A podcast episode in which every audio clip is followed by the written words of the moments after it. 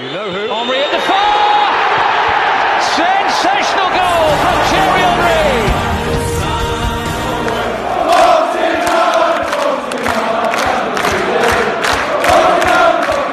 Above all, I am like you, I'm an Arsenal fan.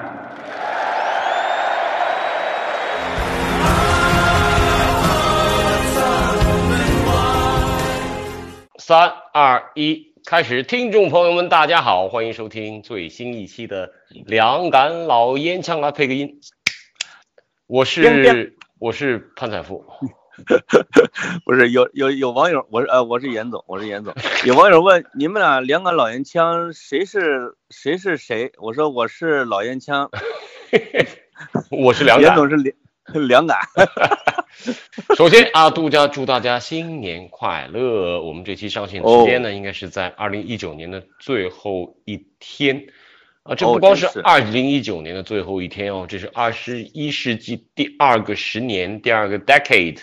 的最后一天。所以今天要做的是年终总结、十年总结、是年度盘点、年度汉字。站在二零二零的边儿上，对吧？这最后一，真真真没劲！这媒体以前一做就是这些，是吧？又有盘点，又有关键词，什么什么什么年度汉字是啊，啊，每一年不也都这么过了吗？嗯年复一年一一盘点十年，我跟严总这么年轻，呃都想不到十年前的事儿。呃，我我我今天倒看到了有一个啊，说利物浦现在是当红炸子鸡。哎，利物浦这十年开始都是什么情况呢？大家回头找了一下，发现二零一零年啊，利物浦的主教练是谁呢？是霍奇森。霍奇森买的人是哪些人呢？霍奇森先先后后买了八个人啊，其中包括著名的乔克尔，包括著名的坎切尔斯基，还有什么什么科还有卡罗尔，呃，没有没有，卡罗尔是后来达格利什接手之后买的。卡罗尔跟苏亚雷斯，我去，当时哎、哦是那一笔交易呢是确实是很划得来，把托雷斯卖了，然后呃用托雷斯的钱买了这俩，这还是挺对挺合适的。但是想想啊，十年时间，哎，利物浦真的是当时应该是一个历史性的一个低谷，而且那个时候因为这个股权之争啊，它一度有可能会被呃当时这个苏格兰皇家苏格兰银行来托管了。所以十年你说很长吗？好像也不长啊。我觉得十年能够从低谷英超这个第九、第十名变成世界俱乐部冠军，是有有时候挺挺有意思的，就是包括对切尔西踢完之后，有网友说，照这个重建速度，这得多少年啊？但是我发现，如果是拉在英超一百来年的历史里边，你会发现也就是个曲线嘛，没错，对吧？利物浦的一个洼地二三十年，他们不也就过来了吗？对，主要是这在每个人的人生当中，这就是一个大历史的概念啊。就每个人的人生是相对短促有限的，但是你如果以回看的方式来看历史的话，你会发现，我真是几十年、十年、几十年，真的是弹指一挥间。所以这就是是当量不同，和你各自看问题的角度不同。对，包括谁是哪个队的球迷啊，就是也有鄙视链嘛。嗯，咱们以前老都鄙视呃曼城的球迷，觉得这也太跟风了啊！这肯定是小孩九零后、两千后什么之类的。呃，阿森纳球迷底蕴深厚，现在都不敢这么讲了。嗯哼，哎，我今天其实状状态啊，个人状态、说话的状态非常糟糕啊。如果今天表现不好呢，请潘老师，也请这个各位听众朋友能够有所原谅，因为我今天属于严重的牙疼状态，我两边的牙床都肿了，而且人的脸都肿了，就就一下就发胖了，这个完全符合我们聊阿森纳的状态，牙疼是吧？？啊，入戏，对对，那那聊起来这叫搓牙花子，就是牙花子搓多了，它不就疼了吗？那不是艾梅里吗？艾米里是，艾米丽抠牙，是吧？是啊，艾梅里长得就一个牙疼样，我这是真牙疼啊。哎，呃，我还挺奇怪，为什么艾米丽现在还挺还挺经常还接受个采访对对对，，人家急着找工作。呃，这是要这是要 PR 一下，对吧？对，而且就经过这个下课之后的是是非非，包括阿森纳最近这段时间在换帅之后啊，呃，号称是这个三个月三个主教练啊，大家一看，阿梅里并不差啊，包括呃，就打完这个切尔西又是非常熟悉的感觉，呃，包括呃之前永贝里带队跟曼城那种比赛，就有了这个千古奇冤埃梅里一说了。呃，是这样，不是这个不能来论证说埃梅里不差，这个因为因为球队啊，它不是一个小跑车，呲一掉头就走了，对吧？球队有时候被一个教练给摆弄摆弄一年多的时候，它是一个大火车或者载重货车，它下坡的时候，这司机跳下去了，你换俩司机，直接他还得刹一阵的刹车才能刹住。所以从这个阿森纳对切尔西的上下半场。其实特别就能明显能看出来啊，埃梅里的余韵啊，以及阿尔特塔的一些留下的马上见效的痕迹，其实都能看出来。我看有个球迷留了一个言，说这个看阿森纳的上半场叫都回来了，这个然后到了下半场又是这仨字都回来也是也是都回来了，对，各种都回来了。对你想要的，你不想要的，他都回来了啊！这个阿森纳是还是熟悉的味道，一点都没变。那啊，我们我们开篇呢，当然要谈比赛啊，要从新帅说起。呃，之前一期节目，过去几期吧，对于阿尔特塔，其实我们都有过各自的判断和这个前瞻。我好像比你要乐观一点啊。那看了这两场比赛之后，一平一负，你感觉怎样？我觉得这一负比一平那个要踢得好啊。尤其是这个，因为跟闺女一块看了上半场，呃，不是不是不是上下半场，这个我们俩就一致认为上半场是二零一九年阿森纳最好的上半场，就是各种的配合、流畅快速的进攻，就是不太能看出来阿尔特塔是从曼城来的，因为这个节奏的，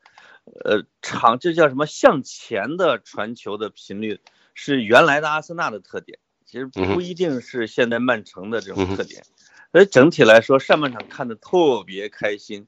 呃，到下半场的时候呢，我觉得是救急吧，就是，呃，比如人员的匮乏的问题啊，体能储备不足的这种问题，包括防守意识和防守阵型有松动的这种问题，啊，所以也都可以理解。所以整体来说，因为我在微博不是也猜比分啊，我说我猜的是二比二，我猜的也是二比二。但是我在这个微博上又注了啊一句，在括弧里边，我的内心认为是可以输一个的，我认为他是 要输一个球的。你看，果然就一比二嘛。呃，到八十三分钟那时候，就是下半场已经被别人这个脑子都打残那种状态之下，我觉得丢球是个时间问题。但是这当中呢，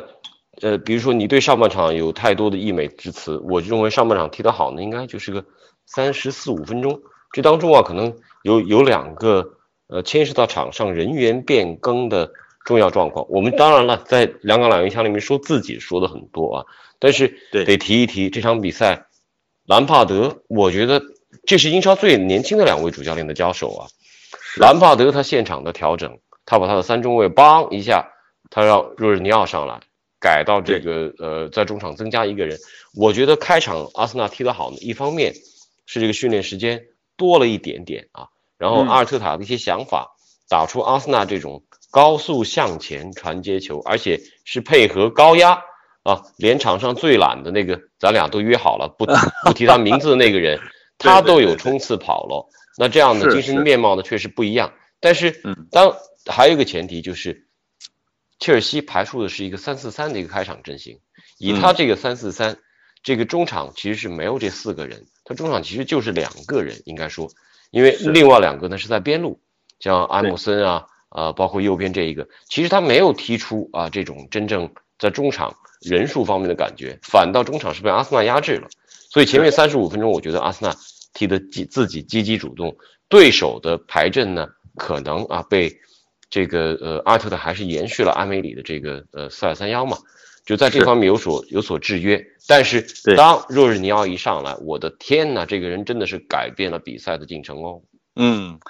就是我感觉切尔西呢，他的踢法是不分主客场的。我们会看到有些球队到客场要先稳稳守，然后反击。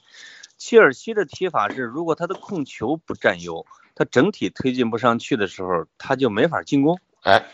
所以他只能去改善他的控球和他的进攻的态势。这就是一句话什么？当你都不会防守的前提下，那你就不断的加强进攻。但是同样的状况，阿森纳没有这么去做。阿森纳那岂不比切尔西更不会防守了？人家怎么着，中场还一坎特是吧？防线吕迪格，我觉得也还算靠谱，是还在那儿不断的跟鲁伊兹在那拱来拱去的啊。嗯，我觉得这不是，这可能不是说两个水平呃两个教练水平高下的问题，还是你的就是你你你你训练这个阵容的熟练程度，以及你有没有后手，你有没有板凳深度是吧？人家板凳深度是辩证能够上入日尼奥，我们呢？对我们这个我们的大腕儿跑不动了，我们只能上维罗克。他因为因为他中路两个控球的一个科瓦契奇啊，一个若尔尼奥，他能把科瓦契奇还能换下去，还能上来不减，包括若尔尼奥能至少能让他歇着啊，不行了再上来，这就是有两套打法随时在切换着。对，而阿森纳难道下边坐啊那个还床上躺着的有一个对吧？也不知道是也不知道是真病还是假病，反正是床上躺着的。对他可以你看就这么躺着把他送到柏林去呗。对，就是那其实下边是没有任何一个人是能够有首发的实力的，这个就捉襟见肘了。所以，呃，我觉得啊，这个本身思路是对的，就趁着主场的优势呢，猛攻猛打，能拿下一个，然后再稳一点可以。但是这没有撑到最后被打爆了，当然也有守门员的一点原因，嗯，但我觉不，那得意料之中吧。你怎么看若日尼奥这事儿啊？是不是第二张黄牌？呃，我觉得如果我是裁判，应该不会给第二张黄牌，就因为他很难够得上说让罚下去这种程度。没有啊，他第二个动作他是在贡多齐带就已经过掉他了，然后他在身后拉拽拉倒的。我当时第一反应就是黄牌，而且我还真以为裁判会掏第二张黄牌把他罚下，没想到是因为拉卡抗议过于剧烈，他给拉卡给罚了一张黄牌。啊，那个我倒是看到是拉卡，因为拉卡可能比较激动哈、但他那个那个动作是比较过分，他捉住了呃贡多奇的胳膊，像扭到了身后那个就是我猜裁判呢可能是确实不想把他给罚下去，手软了一点啊，软哨了一点。另外一个完全没有主场哨，这个让我有点意外，就是不沾光。所以我记住了这个裁判的名字主裁判叫做 Craig Paulson，克雷格· 鲍森。就是我我我不知道有哪些裁判对对阿森纳特别差哈，因为名字记不住。马克迪恩肯定是的，有的球迷是记仇的。嗯，对对对对对，迪恩那个是热刺球迷对吧？啊，真的是真的是热刺球迷。呃，他有好多版本，也有说是曼联球迷的，但其实他支持的球队好像是一个第五还是第六级别的一个一个联赛球队。他去年还去那儿看过球呢，还被人拍到过。呃，这个姑且不说吧，但是我觉得哪怕啊，就是呃这张第二张黄牌不成立，但是真没想到这场比赛莱诺居然出现这么 低级的失误对那下，但是。在这这之前啊，我其实对阿森纳的防守已经很满意，很满意了。你觉不觉得？是大卫·鲁伊斯，这是他加盟阿森纳以来他踢的最好的一场比赛，各种拦截。我一直说他有可能要拿到九分以上的分数啊，直接就拉升了他的平均得分，因为他之前太差了。也可能是他对他的队友太熟悉，他对任何一个切尔西的球员都不怵。但是亚伯拉罕打进的这个制胜球那一下，你对这两个中卫就只能绝望，两个人都平、呃都又是习惯性的退，同退同退同退，一直退到禁区内。结果那边一分球，威廉威廉邦一传，亚伯拉罕拿球一扣，顺势一推，那个球是穆斯塔菲的锅啊，因为因为大卫·鲁伊斯呢还是离得稍微远一点，你毕竟不能俩人防防一个，所以穆斯塔菲是挡在他和守门员之间，呃，直接被晃了。是穆斯塔菲是一个特别容易被人一下就能晃开的球员啊，太对了，穆斯塔菲啊，他防守当中自己对这种落点的判断呢是有很多问题。他当然有悍勇之处啊，就是这个确实玩命，那下头被撞的也确实也不清楚。但是另外一方面就是太笨，太笨拙。就我为什么对于前队长非常不满呢？我觉得是基本运动能力不够。我觉得穆斯塔菲嘛是基本运动能力加脑子都不够，呃，对，他的是基本运动神经不够，大小脑都缺乏。嗯，但是确实让我有点失望的是莱诺，因为莱诺可不止一次出现了高空球的触及失误。嗯哼，啊，我记得之前也是一个完全漏掉的，就是他双手出击的时候完全没摸到球，就是他对空中距离的判断其实空间感有问题，这一点呢就就是平时看不出来，一出来就是一大问题。对，他在线上没得说，我觉得在线上高伏低挡，第二反应对都非常之好。但这一下呢，确实，而且关键让让若日尼奥，我现在对若日尼奥真的是非常非常厌恶，就他有这个巴西球员的狡猾，他还嗯同时结合了意大利人的那种那奸诈。是他在进入禁区的时候，其实是把托雷拉给放倒，没错，没错，动作很隐蔽，裁判也不太能注意到，但是他其实一蹬，托雷拉就倒了。所以这个人呢，真是又成了这个阿森纳可能这个宿敌榜上的一个名单。但不管怎样，这场比赛 得说他的上场改变了双方的这个比赛进程，所以这仍然是一个关键人物。就是他可能从技术上呢，就是他的领袖角色呢，还现在呢，我发现他的精神上的领袖角色要超出了技术。嗯，他在切尔西的场上教练的角色，我专专门观察了一下，他其实他的对抗没那么强。就阿森纳这个球员啊，有可能会得到了部署，就是他拿球的时候可能是扛他或者挤他，而他这个其实在他其实在张着胳膊在四处在指挥大家的跑位和传球，没错，没错他呢我我得我得得承认啊，他是一个脑子很好使的一个球员，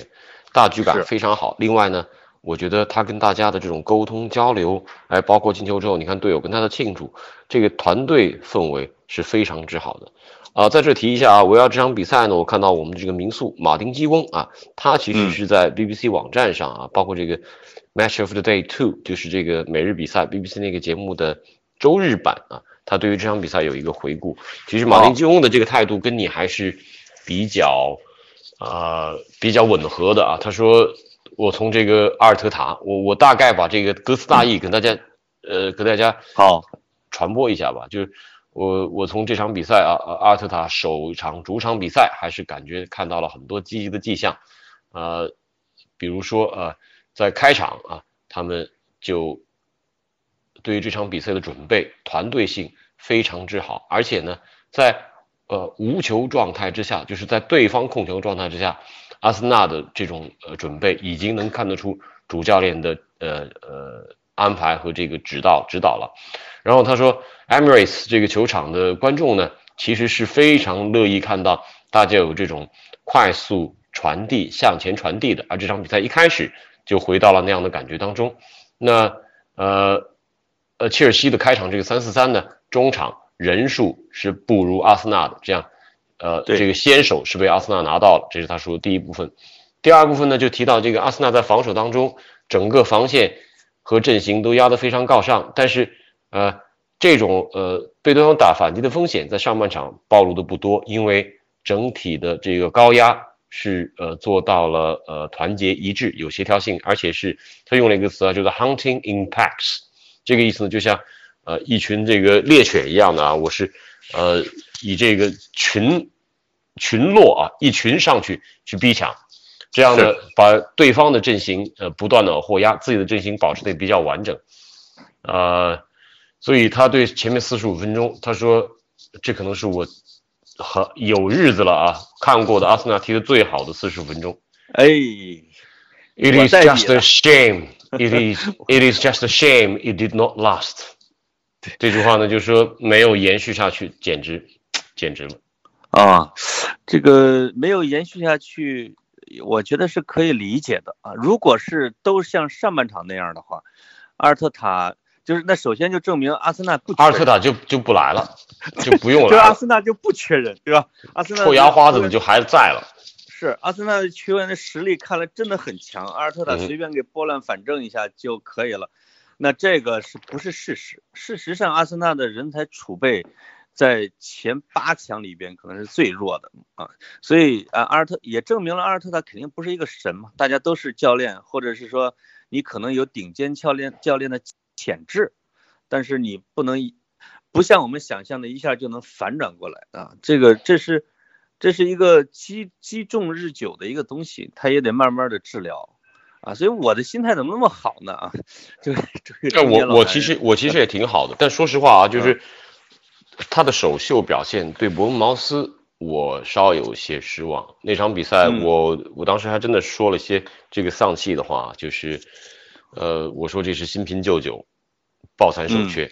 因为我看到从是。这个阵容调整啊，包括他这个当时的这个应对打法，在客场对波恩茅斯，虽然说啊，当时已经有一点点这个前场能够传控球这样的一个迹象了，但是穿透感不够，而且呢，防守非常非常松懈，尤其是被嗯。对方哥斯林打进的那个球，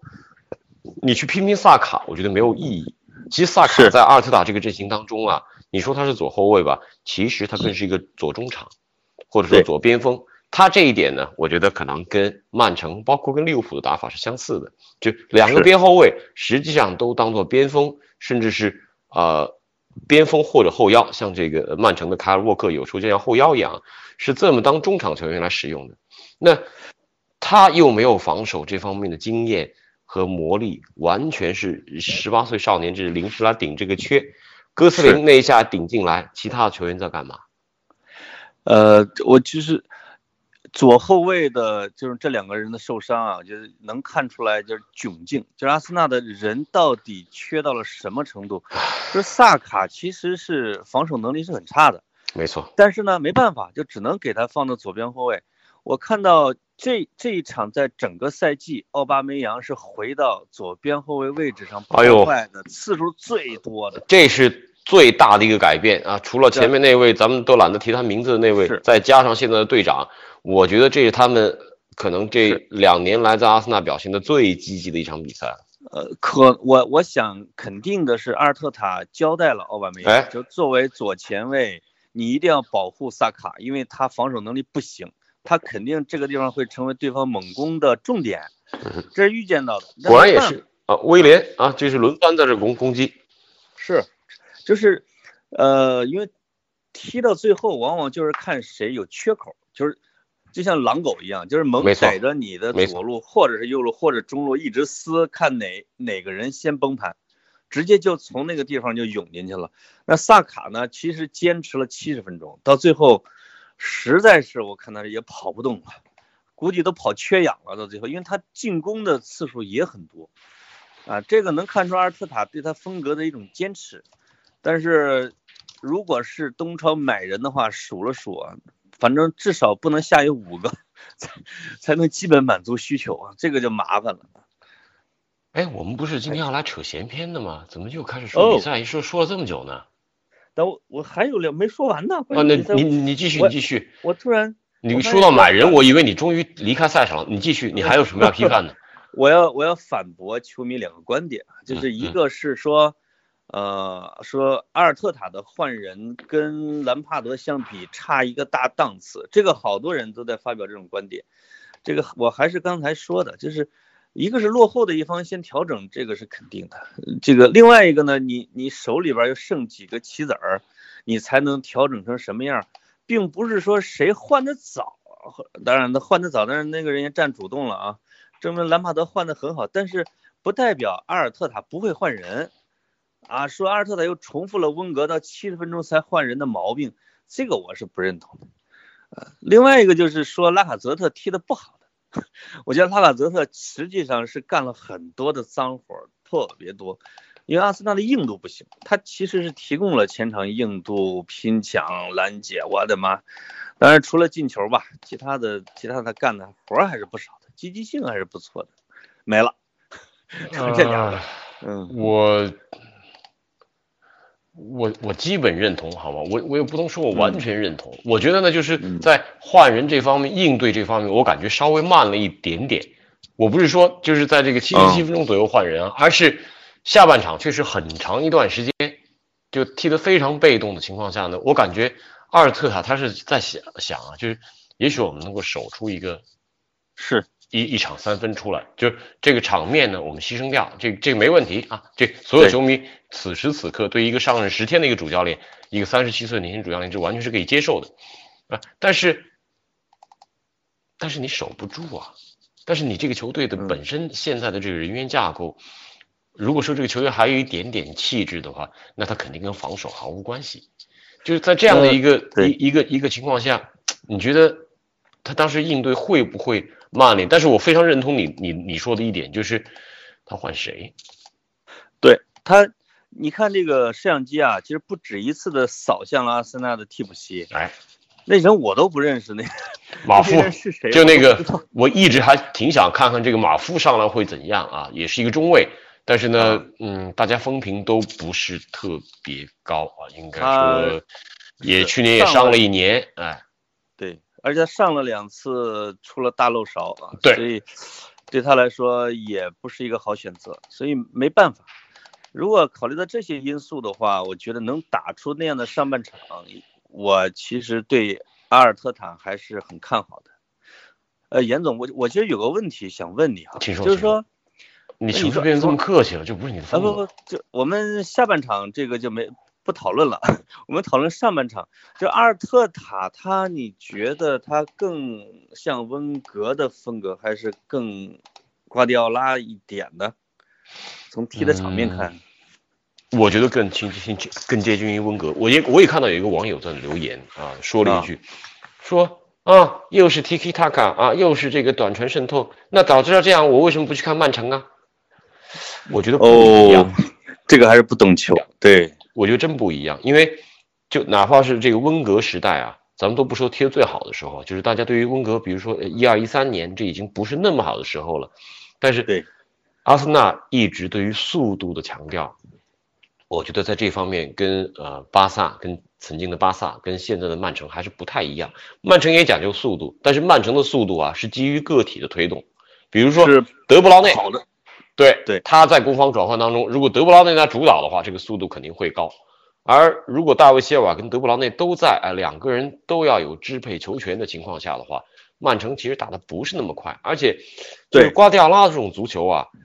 呃，受到呃这种嗯就带来的巴萨痕迹，它其实是一种正向呃构筑自己的这个逻辑系统这样的一种嗯名门正派的风格，就是对他恨不得百分之百的控球，他这样来完整的压倒你。对，兰帕德其实反倒有点更像这一类的。还没有，因为兰帕德他也讲究速度，知道吧？我觉得，嗯，而温格时代呢，温格其实这个我还真是有有有采访为证啊，我问过他好几次这方面的问题。其实温格他的对于临场的指挥和这个比赛的安排，他非常重视这个 transition play。嗯这个呢都已经说烂的一个词了，就是攻防转换。那对他其实是很他特别希望能够当对方在打反击的时候，我能够拦住他的反击，然后再来打他的反击。就是反击之反击啊。对，而且呢，一定是以速度、以这种团队配合、以高速的呃各种空切、呃直传、斜插啊这种方式来完成的，这是他非常向往的一种风格。我后来去查过一些相关的一些资料啊，就温格大家都知道，他其实呃少年青年时代他是门兴格拉德巴赫的球迷，嗯，因为他呃斯特拉斯堡呢离门兴很近，门兴是 Total Football 全攻全守的一个起点。大家都说啊全攻全守啊，就是呃克鲁伊夫，就是荷兰，不完全如此啊。当年这个前西德的足球，西德足球跟荷兰足球是全攻全守这套理论两个起源地。门兴在哦七十年代、八十年代曾经辉煌一时啊，也是拿过呃拿过这个欧洲欧洲冠军杯的球队吧，嗯嗯。应该门兴确实是这个传统的德国足球的贵族，所以你看他那时候德国足球有一点跟英国足球特别相似，就是进攻的速度，进攻对于这种速度感、冲击力，而且呢打的不是那么细啊，反倒我觉得后来温格就是在法布雷加斯之后，这球队啊，呃，其中一一段有这个赫莱布，有了赫莱布法呃法布利亚斯，他打的有段时间细的就就变成笑话了嘛，变成这个笑要要把球传进大门是吧？对，再加上热尔维尼奥，啊，这个对，呃热鸟。但是我们嗯真正看看啊，就是温格状态最佳的阿森纳还是不败赛季，应该咱们这么说吧，从零一年啊一直到零五年那四年，我觉得是是温格理想的足球。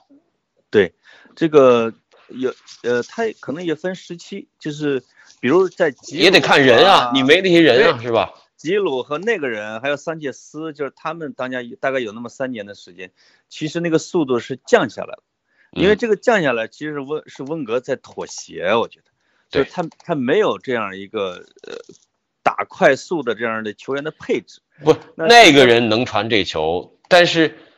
呃桑切斯他他自己能不玩吗？不玩他得对他自己就不爽了带着球跑对所以呃，实际上温格的踢法呢，有人说是传控，但我觉得可能叫有人叫快速防反，可能是不是更好一点？我觉得是就是跑，我觉得是跑轰。跑跑轰跑轰不防守，呃，温格这个也不防守啊，就后期防守差一些。但是我觉得我前期啊，那还是靠着，说实话，昨天啊，昨天哎，昨天打切尔西的时候啊，看台上，呃，出现了一个一位老教练，给了他两次比较长时间的这个哦，George Graham，乔治·格雷厄姆，这是呃温格的前任的前任，也是阿森纳在上上一个黄金时代，就是那时候所谓的 boring boring Arsenal 时代的主教练，那位苏格兰人，哎，他他就是非常强硬的足球，一比零主义，而且后方无老啊，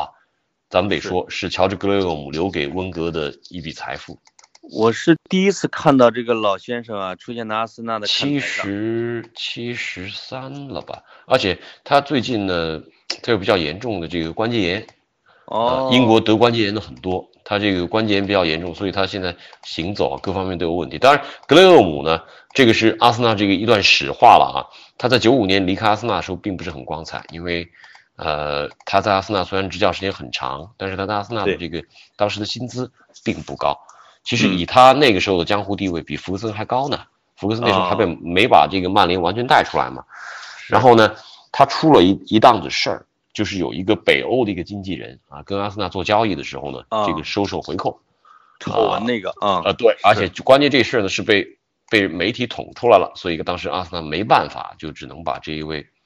功勋教练给解雇了啊，这我呃我觉得挺遗憾的，挺遗憾的。从他这回过来呢，可我觉得能看出，首先肯定是他对阿森纳的命运是非常关注，另外可能对阿尔特塔还是寄予一些希望吧，才能过来给拍到他。就是就是，如果他一来就能扫到，这说这来的少，反正来的少。另外有还有一个老头儿啊，就是一个细节啊，闲片儿。嗯，这个我跟我女儿看球的时候，我们俩乐半天，就是印证了穆里穆里尼奥老师说球童有多么重要的一个理论。嗯哼，这个大概在七八十分钟的时候，有没有就是在在左前方的角球的时候，那个球是是掉到了观众席里边，啊啊，有一有一个阿森纳老球迷拿到了，他当时使了一个假动作，我们俩就乐疯了，就是 他在他在给切尔西的那个年轻球员不知道叫什么，就是假装抛给他的时候，那个人伸手一接，他其实把球顺着地儿给滚出去了，延误了十秒。耍了对方一把是吧？呃，对，耍一把就是延缓对方的这进攻这个啊，其实其实这个我觉得是好的球迷愿意看到的，这是足球这种幽默感的一种体现啊，就而且很重要很重要，因为我们啊比较遗憾就是我们一定意义上成为球迷的很多概念都是电视传播，电视传播，呃，电视定义了我们所看到的足球，但实际上我觉得真正原汁原味的足球还是在现场，而且在现场甚至啊是在现场。你说话的声音，这球员能听到，他恨不得还能跟你互动一下，哎，那才是非常呃呃原汁原味的足球。是，就是刚才我们说的河河河南球迷在现场都骂，怎么骂呀？河南河南球迷其实都是说得劲嘛，得劲 啊，得劲。这个，但是真正听见骂，我主要还是听国安的骂。这个国安的是谁都骂，我去过两三场，真是。两杆老烟枪是由严强、潘采夫共同发起的球迷电台，每周二晚更新。您可以在喜马拉雅 APP 订阅“两杆老烟枪”，或者在微博搜索两杆老烟枪 FM，即可获得最新的节目资讯。到了今天一个核心话题了，也就是你啊今天在微博上第一时间反映出来那个话题，你来跟我们分享一下吧。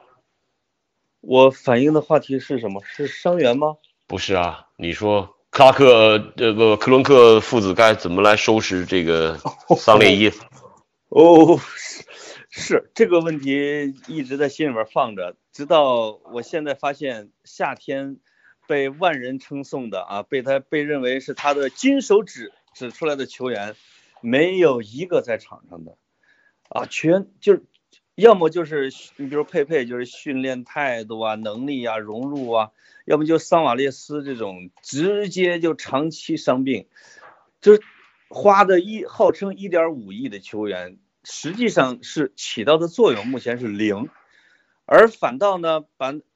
在为了对冲这些亏损卖出去的那些老熟男，造成了巨大的这种塌方。我觉得如果我是老板，我要开掉桑列伊，我毫不犹豫的要问责他，你不是说一切都很好吗？对吧？你不是金手指吗？你给我指啊！这个太麻烦了，这个。哎哎，你知道吗？在香港职场，这个金手指其实是另外一个含义，哎是什么意思？就是背后在捅别人的也叫金手指，真的。就是我我我我很享受，我听我的这个广州亲戚跟我说，啊，就金手指还嗯不光是说这个点石成金啊，其实在背后就喜欢搞这个办公室政治啊，喜欢拉帮结派的呀。我跟你说，我跟你说过嘛，我大概啊。一年前就听人有听有人说，啊、呃，这这当然这个背景咱们无法无法泄露啊，就是说桑列伊啊，说是巴萨来的，而且呢，最开始他在进巴萨之前呢，是呃某著名国际运动品牌的这个呃职业经理人，然后呢，他说这个人啊，你说他到底人脉多广多专业性不好说，但是好多人就感觉说这哥们儿可能是不是搞政治的，嗯嗯嗯，有这么一句有这么一句提示哎，我我是不知道跟你没有转述过啊，但是呃，我没听到过。但是今年夏天大家似乎修正了对他的的的看法，但是现在来一看呢，现在来看他他是不是搞政治的？呃，他看来他是跟那个巴萨那个已经进去的那位叫罗塞尔是吧？都罗是罗塞尔是不是得出来了？罗塞尔快出来，但是也对进好几年了。嗯，他们应该都是一个公司的，然后没错没错，一一块儿进的巴萨。而且罗塞尔当时就是小罗嘛，小罗代代代理人嘛，这种公司里边出来的老油条，它有一个特点啊。作为一个曾经从公司出来的老油条，它有一个特点就是玄虚，就是他不让别人知道他清楚的面目，让人感觉到神神秘秘的。跟这个也好，跟那个也好啊，跟这个曾经共进午餐，跟那个一块从包厢里边走出来，其实是他自己故意露给媒体的，或者让让公众看到的。哦啊，显得自己人脉不可测量。啊，就是他这个呃，就就就就就他他这个背景很强大啊，这个资源很广博，对，其实他就是一个中层职业经理人嘛。对吧嗯，其实他主他主要工作就是负责吃饭是吗？不主要的工作其实负责让老板爽，就是让让 老板，我给你介绍个人啊，老板，我这这个这个这个这个，其实都是在为为老板在做一些我我认为是以表面功夫为主要他的工作职责的事情。我我对潘老师几年的这个生活状况有了一定的了解，一定深刻的了解。呃，所以我受不了嘛，不是不，我我职场被逆逆淘汰了，所以我这个这两天有人让想要我开一个什么课，我说那开一个题目叫做如何管理呃如何管理上级和管理下级，桑列伊就是管理上级和管理下级的点，他就专门管理好这两块儿的。那从这个角度来讲，他还真真是算是挺成功的。但是从俱乐部的角度来讲，我们看看具体实效，是，那现在那岂不是要收拾他了？呃，按照这，按照现在的这种表现，他肯定是整个英超球队唯一的夏天买人没任何用的 职业经理人，对吧？因为他是负责买人的，没错，埃杜是技术总监，对吧？嗯，反正总之都听他的吧，至少那三巨头我看这样子是都听他的啊。唉，所以这也是让人伤心的话题啊。是啊，这样，我我们我们我们我们得抓紧时间看一下这个好多网友提问了，就就有七十多条留言的呢。我们待会儿还得挑一条那个段子了，对不对？就每期不是这个中奖求段子吗？上一期不是你的武藤兰吗？我的武藤兰，我这对球球衣我们都跟他送过去了。今儿没准备好段子是吗？哎，你们嗯那个、你们做的那个足球日历，我上一期给送出去俩啊，嗯嗯嗯嗯嗯，呃，有因为我猜那个对普恩茅斯那个有十个人猜对了比分，那你就把地址发给我，我来我来提供奖品就好了，我直接把奖品给他们寄过去就好了。没有你你的你的兄弟说只给一个，哦哦，是吧？那这不是把面子留给我吗？然后我就说十个我都送。啊，都我天，可以可以可以可以。好，我来看看啊，这个有哪些提问回答？嗯，哦，有人问昨天永贝里为什么坐看台？当然，下面有人回答，这个是啊戴着耳机啊，也许。这个还阿尔特塔还解释了这个，嗯哼，他自己解释了，他说他在上面确实在考察排兵布阵啥的吧。嗯哼，嗯，呃，为什么现在后场往前推进能力这么差？这是阿努斯的提问。这个这个问题不知道是针对哪一场的。场场都这样啊。呃，后场推进的，我是觉，哎，这里面有一个特别大的区别，就是艾梅里时期的从守门员发起的短传进攻和阿尔特塔时期的，哎，我怎么发现阿尔特塔的至少这一场的后场的失误率少多了？他虽然有点过摇摇晃晃的，还都能把球给传出去到前场，这一点。这个就属于教练的专业范围了啊！我觉得他可能会训练球员提前接球，然后进行快速的转。因为我看了一下阿尔特塔的一些训练视频，嗯他特别自然、要简洁的说，一拿球一转就出去，不是一看一晃的那种。他至少每一下就能快半秒，这个就就就从容多了。嗯嗯，啊，这个可能是从巴萨、从曼城学来的这种经验。我们阿森我纳那种慢悠悠的会提提高一点速度。对，我们其实还是得给阿尔特塔给一点时间，尤其是一月一号，就一月二号凌晨啊，凌晨四点对曼联那场比赛，我还真是会，哎呦，我还没法看那场比赛啊，我一月二号一大早得去张家口开会，有点有点可惜了，哎，这搞得我心里面现在忽闪忽闪的。不是你开车啊，放手机，手机播放。不是我，我是早上八点钟得，那我要不头天晚上早点睡对呀、也行，我早点睡。对对对。哦好，下一个话题啊，这个呃，我得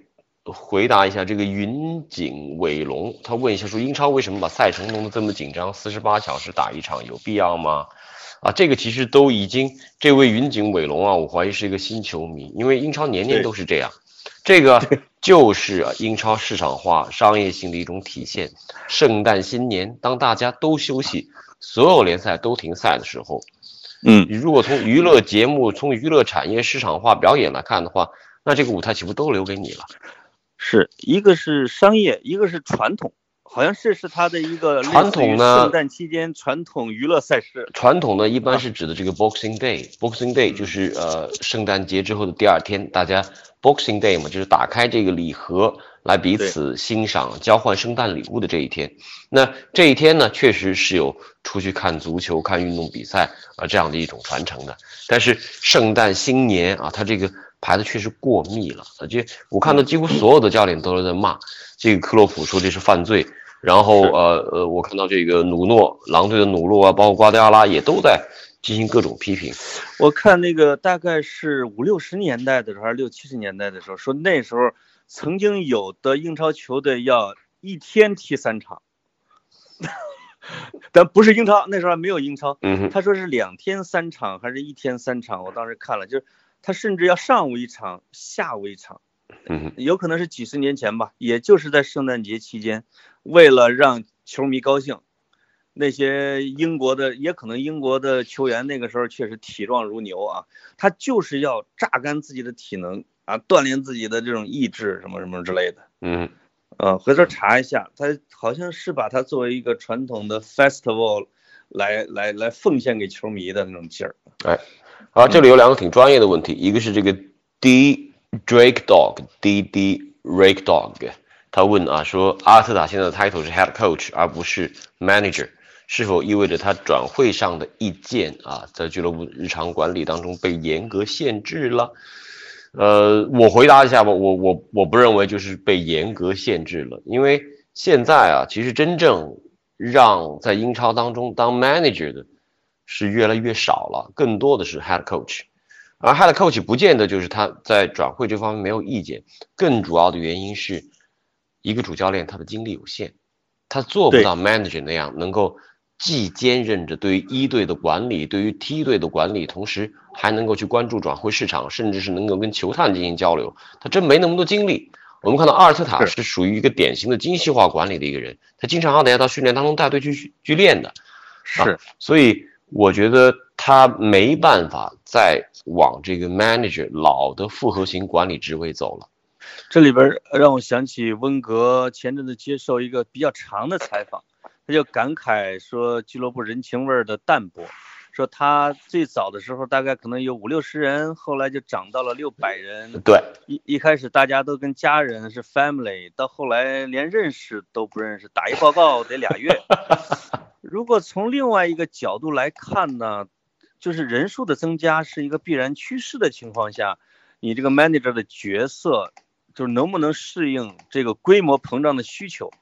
其实就是要急得考量了，这是一个非常专业的管理问题，因为你人数增加，中间成本上升，你的管理的效能可能会下降啊。这是这是好多就是中型企业往这个大型企业转的过程当中，他会犯的一种公司病。我觉得这也这一点都不奇怪，任何一个这么迅速扩张的一个机构都会有这样的公司病，只是说，嗯呃，那你未来，那从这个角度来讲，你让主教练就当 head head coach，我觉得也是。可能更具体的一种分工啊。从目前来看，就是 head coach 是一个角色，然后俱乐部的老板亲力亲为来掌管所有的财务和转会，这可能是目前为止最有效率的模式之一。嗯你真的在管理层再来个三巨头，三巨头上面再来个老板，那这个这这就是没有大公司的命得了大公司的病。嗯，有有时候你会觉得。最后陷入到民主的方式和独裁的方式，在俱乐部管理当中，到底哪个效率更高？这样的一个问题，是，肯定是独裁。下一个，下一个，啊，现在阿森纳又缺兵少将，这是 D A L 蓝黑色的 fish，他问，呃，东窗引援势在必行了吧？两位有心仪的目标吗？他说了两个切实，所谓切实的人选，我天，他说的是那不勒斯的中卫组合马诺拉斯跟库里巴利，说两位看谁适合现在的枪手。我首先，我只说一句，我觉得您这个选项一点都不切实。OK，范老师交对，呃，这这个问题，我我跟他还交流了几句啊。我说你说这人选，一个是我不认识马诺拉斯，另外一个就是对，另外一个提的呢都太厉害了。对。就是 我们买不起，提的都是中流砥柱，年龄又合适，比熟男年龄还要年轻一点的。这一句话我觉得就锁定了呃这样的一个答案，就没什么可说了啊。还有一点，我觉得呃最后一个问题吧，我觉得要回答一下，这是你好吉鲁在问，他说扎卡一走，中场怎么办？我觉得这个问题提的非常好哎，就是大家都知道我对于扎卡的这个观感和态度，但是现在的问题就是。你再看不上他，他走了，你更没人了。是，所以有的球迷也，我记得有个回帖说，这场如果扎卡在，可能就拿下了。啊，这其实我觉得，当然一个未必符合事实，另外一个呢，也其实也凸显了扎卡的价值。他确实在这支水平的球队里边，他相对来说还是挺难替代的啊。这。这个他确实比滚犊子的防守啊，或者他在梳理进攻方面更符合阿尔特塔的要求啊，所以所以他我我只能说可能有时候我们都不知道我们到底有多弱。对，这个是这个是你的一直的一个观点，就是可能弱到比我们想象中还要弱啊，这连阿尔特塔都得求着扎卡别走。这之前是怎么是怎么能想象这样一种场景呢？这他成了一个香饽饽了，竟然，而且还罢训，嗯，对吧？这两天肯定在罢训，我觉得啊，就是说我要走了，我不上场了。嗯，有有，但有一点啊，值得一提的就是这人啊，你说他呃有各种不足或者说各种优点，但是他上场，我觉得比赛态度还是没问题的，就比比那个我们都不愿意提的十号，我觉得这这一点上他可更可信一些。另外一个，他比那个人要强的一点是他不赖的，对吧？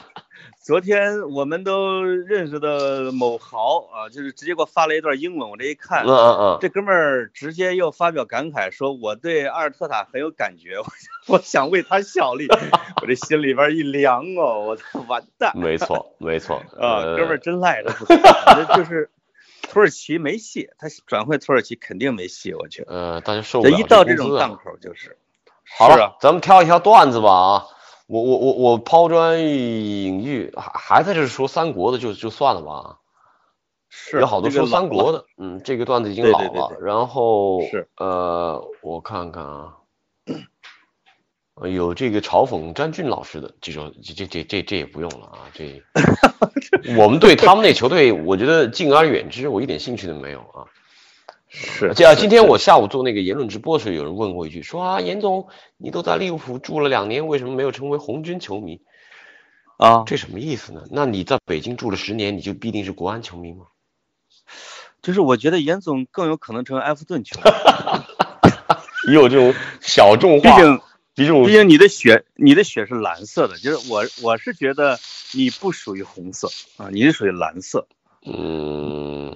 原来卫斯理系列里面有有一篇叫做《蓝血人》，哎，那当时的科幻小说或者说传奇小说啊。嗯嗯呃呃，真没看到有什么很合适的段子，这个让我真的有呃点，失望我说。一个关于我说一个关于我的，哦哦哦就是我们老烟枪下边有人留言，嗯这个其实我没看啊，是有有有人给我打小报告，嗯是有一个人回帖说怎么你们也不删啊？那里边说潘采夫懂什么球？什么不懂。我就我在这儿我得反驳他一下啊，就是你可以说我呃差点，但你说我什么都不懂也不行，因为 我得实证反驳你。我我在刚刚结束的我们天狼星的冬季联赛里边四场，我造了三个点球，就是哎我，你还真去了，哎，就老老老全那儿是吧？老全啊，全永先那个，哦我至少会造点，就是在禁区我先拿到球，后卫一碰我倒了。对吧？而且以民间野球的这种裁判尺度，他都能判他点球，判了仨，这说明我还是会一点的，起码嗯会摔。哎哎，这里有一句不错，我也打开了那个老老呃两个老烟枪的留言。四天前啊有人提到一句，这句话我必须要拿来自吹自擂一下，说严总，你应该是唯一一个做节目调戏潘老师的吧？他在节目里面，他在别的节目里面都是挑逗别人。是咱们俩，咱们俩都什么人啊？就是我对严总一向不敢挑衅啊，现在严总对我总是春心大动。我我主要我到现在我我是牙疼我是牙疼。我的我的大堤的防线就竟然有点想崩溃了。哎，那咱们要不就把这份礼物啊，我觉得在这一期在喜马拉雅链接下面留言，我们随便挑一位网友，好不好？哎，可以我我今天准备这个礼物非常非常有价值，哎，这是是吗？这是温格在阿森纳指挥的最后一场主场比赛，主场在啊二零一八年五月六号对伯恩利的比赛的那个秩序册。这个秩序册的呃封面呢，就是呃温格走出这个球场通道的那个背影。啊，对对对对，二零是一八年那张照，片到处都在引用嘛。二零一八年对五月六号，Arsenal the official matchday program versus Burnley，所以也希望大家哎能够积极的在我们呃行将出现的这条呃微博节目链接，或者是在喜马拉雅的链接当中，大家能够积极跟我们互动。呃，我们只有一条有趣有趣的内容，哪怕而且当然，如果是能够攻击潘老师就更好了啊！有趣，可以呃，攻击潘老师啊、这个有内容、有姿势的，或者是吹捧严总能吹到痒处的，啊，这个哎，对对对对，也送，我们也送也送。嗯，好了，哪送哪了。那个一月哎二号早上，期待跟曼联的比赛。对于结果没有任何期待，足球就是一种生活方式。我们期待严总的牙赶紧好起来。多谢多谢多谢，我这脸别肿就行啊。好，好了，拜拜，先这样了，拜拜，拜拜，拜拜。